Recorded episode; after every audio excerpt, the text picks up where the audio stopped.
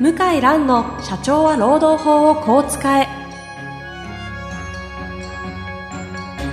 法律の下で展開されるビジネスの世界。ポッドキャスト社長は労働法をこう使えは、弁護士の向井蘭が経営者の立場に立って経営者が知っておくべき労働法の基礎だけでなく、ビジネスに関する法律の問題を分かりやすく解説します。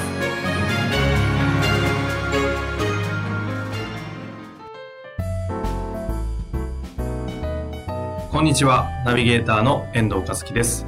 向井蘭の社長は労働法をこう使え。向井さん、本日もよろしくお願いいたします。はい、よろしくお願いします。今日はですね、ちょっと質問は、あえて、取り扱わずに向井先生の方からの、はい、持ち込みというか、はい、お話があるということですので、はい、よろしくお願いいたします。はい、よろしくお願いします。家督と言いまして、家督ってご存知ですか？はい、お恥ずかしながらですね、さっき調べたんですけども、それまで知らなかったです。はい。僕も最近まで知らなかったんですけども、はい、過重労働撲滅特別対策班の通称だそうです。過重労働撲滅特別対策班。ちょっと長いめんどくさい感じの名前ですけども、はい、家督というらしいんですね。うん、はい。現在、報道によりますと、はい、東京労働局と大阪労働局に今年の4月に設置をされて、はい、東京が8名、大阪が7名、うん、ベテランもしくはスペシャリストの監督官を配置していると。まだ東京と大阪の労働局だけなんですね。だけなんですね。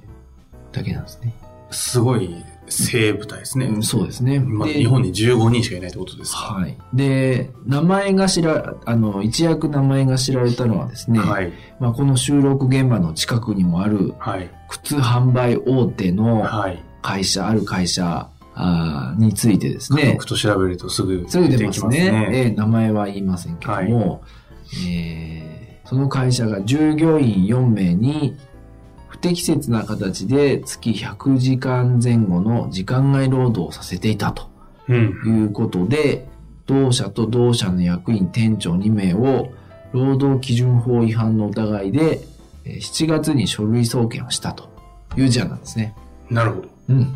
ということで、その過程で、家督の存在が浮かび上がってきて、家督ってもともとは新しくできた、発足されたチームとかではなくて、新しくできたみたいな。できたんですね。はい。で、そこが動いたのがこの初めての事案。なるほど。摘発した初めての事案と、はい、いうことなんですね。うんうん、で、よくやったと。インターネットの世界ではですね、そういった声が大きいと思うんですけども、なんででもね、もちろんすごい労働時間ですけど、97とか112とか、ただ会社名ね、公表して書類送検するまでのことなのかと。書類送検というのは刑事罰を前提にしてますので。刑事罰？そうです。民事じゃなくて刑事ですね。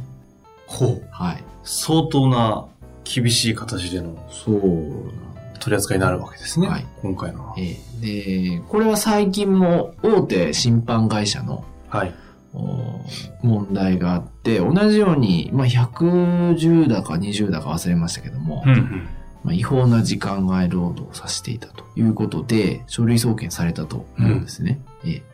今後も増えそうな形なんですけど、今までとですね、ちょっと色合いが違うんですね。今までのその報道のあり方とちょっと色合いが違って、はい、今までは未払い残業代という観点からクローズアップされて、で、未払い残業代、例えば、監督署が入って、私が弁護士になった2003年ぐらいは結構監督署が大きな会社に立て続けに抜き打ちで調査に入って、何億円未払い是正勧告を出して未払い賃金払ってもらったとかありました。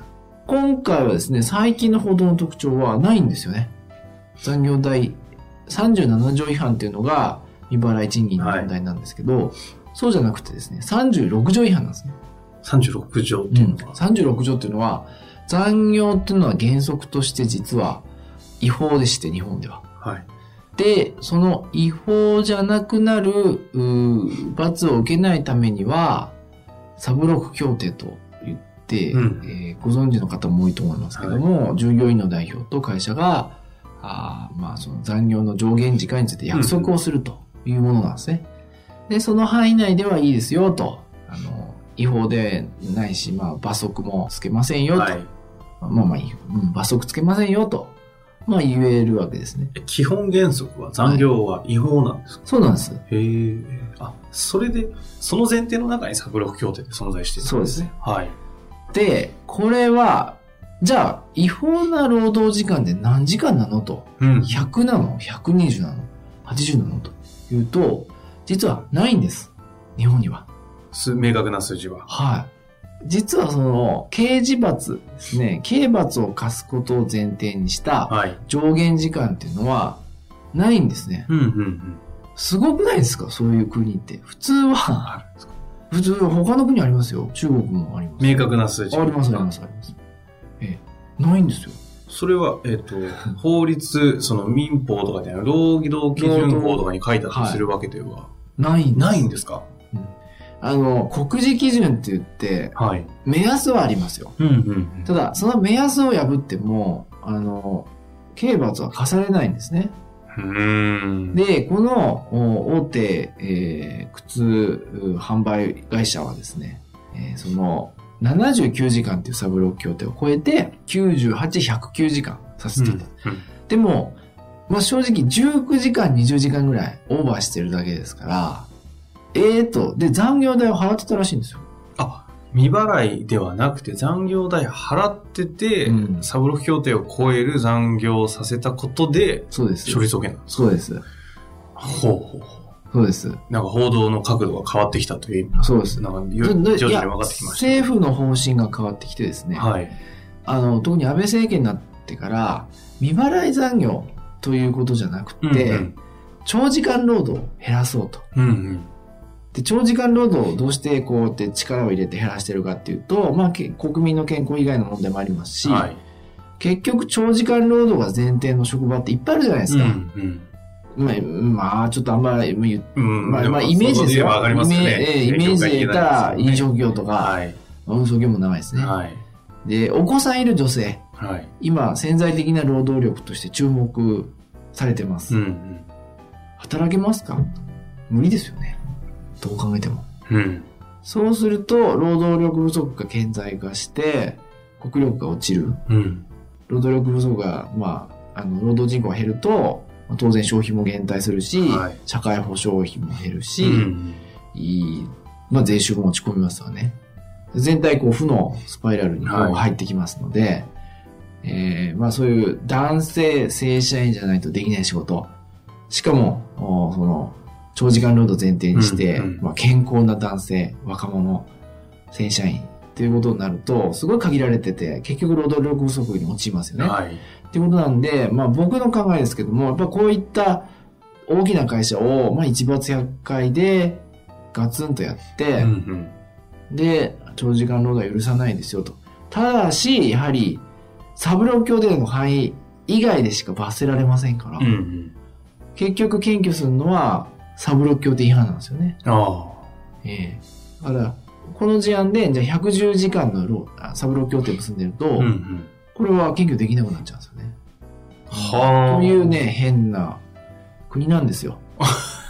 ズバリおっしゃいますか？ズバリ。はあ。そうなんですね。だって、健康大事だとか言うんだったら、まあ、最低限上限時間とかね、うんうん、ここを超えたら、もう本当書類送検しますよと、やるべきなのに、曖昧にして、まあ、これまでやってきたんですよ。日本人で長時間労働好きじゃないですか。まあ、好きというか。好きじゃないか。はい、そういう風土があるというかね。ありますよね。はい、まあ、まあ、すごいね、と。うん、頑張ってる。そこに美徳みたいな文化はなんか根付いてる感覚はありますよね。これはもう世界的には非常に珍しいことで、中国なんかはもう時間長く働いてる人は、よっぽど仕事ができない人だっていう見方はされますから、うん、全くイメージ違うんですよね。なるほど。だからまあそこもまあ今後変えていかないと、結局も働けるのは特定の性別、特定の年齢の人だけということになって、まあ、国自体が縮小してくると。うんうん、ということで、まあ、安倍政権の下で、厚生労働大臣も変わりましたから、去年変わったのかな、塩崎さんですね。ちょっと変わりましたよね。うん、で、ちょっと面白かったのは、まず最初に厚生労働省が、取り組んだのは、はい、自分の役所の中の残業を取り締まった活動。へー。明確にじゃあ示したわけです。今までね、批判があって、はい、じゃあお前のところどうなんだって言われて、反論できなかったんです。なるほど。まあ、すごく力入れてますよね。うん、今回のこの、某大手の靴の、うんうん、まあ、会社さんは、過重労働のボーダー100時間でした。109時間。そう、労災ですか。はい。健康被害の労災。そうです。今回の過重労働という形で書類送検をされた時の、そのオーバーっていうのが19時間だったのは、結果的に言うと、79時間ですね。この会社のサブロ協定は79時間。そこに対して108時間。198と109時間。109時間か。はい。ってなったっていう、これ自体は、ある種のさっき日本にはないとおっしゃいましたけど、109時間がボーダーになるよっていうようなことを反映してるっていう見方っていうこととも言えないんですか？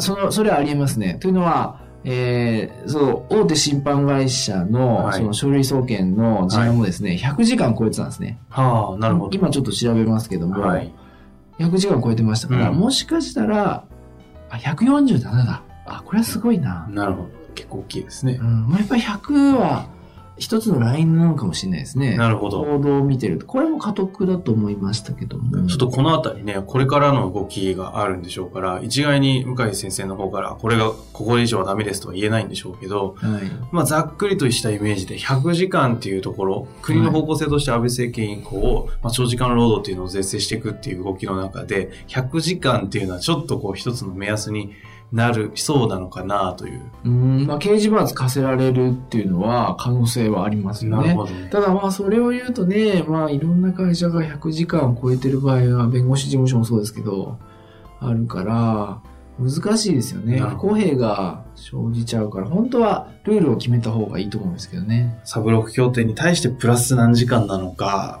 どうなのかもちょっと分かんないところであります、ね。スピード違反と似てますよね。はあ。ね、なるほど。40キロオーバーで、じゃあ41キロでね、検挙されるかって言ったら、はい、まあされないですよね。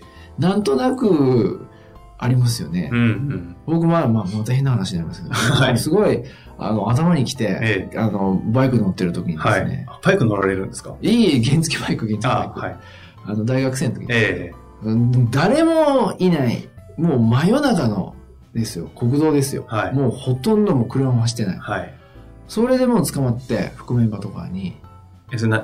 スピードで。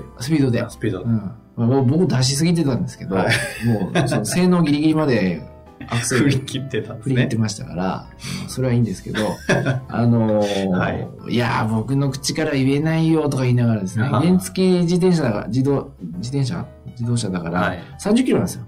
そうですね。言えないけど、まあ40キロが目安かなとかって言われたので、まあ、それ以降きっちり守ったら本当に何も捕まらない。いや、当たり前の話ですけど。いや、当たり前なんですけど、そんなのどこにも書いてないじゃないですか。もちろんすみません、どうでもいい。いや、というのは、本質は同じというところでね。はい。ちゃんとルール決めてほしいと思います。うん、なるほど。はい、そういう、向井先生なりの声だったわけですね。そうですね。あと世の中が変わってきつつあって。そこが多分大きなポイントです、ね。長時間労働はまあ悪。はい。うん。っていうのが世の中の今政府としての動きになってきているということはちょっと大事にしてもらいたいところですね。はい。わかりました。本日もありがとうございました。ありがとうございました。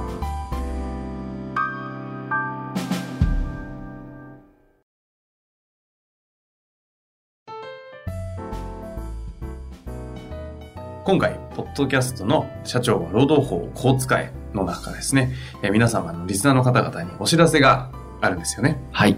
なんかいろいろとお客様とか、はい、リスナーの方に直接会う機会があって、はい、なんか聞かれたことがあるというふうに聞いてるんですけど、はい、そうですね。ポッドキャストで、話を聞いているけども、質問とかもしあった場合は、どこに問い合わせをすればいいんでしょうかというお問い合わせいただきましたので、まあいい機会ですので、ちょっとまあ何か特典も含めて、企画を考えようかなと思ったところです。という向井先生のご依頼を受けましたので、こちらの方で質問フォームをご用意させていただきました。で、今回は、質問をいただいた方の中から、向井先生の方から、今回抽選でですかね、3名の方に、向井先生の直筆のサインをいただいて、3名の方に、プレゼントしたいと思っております。はい。で、質問フォームなんですけれども、向井先生のホームページ、検索は、向井蘭、ロームネット、向井蘭、ロームネットで検索していただくと、向井先生のホームページに飛びます。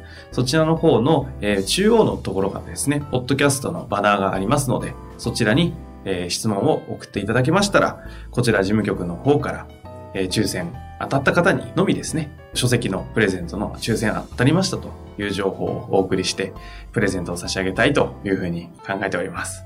どんな質問が欲しいとか特にありますかね？いや、特に、もうマニアックなものでも全然問題ありませんので。ぜひその専門家の社労士の先生だったりも、全く問題ないというふうに考えているようですので、マニアックな質問から本当にそんなこと聞いていいのかなみたいな質問まで、はい、ぜひ質問お問い合わせいただけたらと思います。はい。以上です。はい。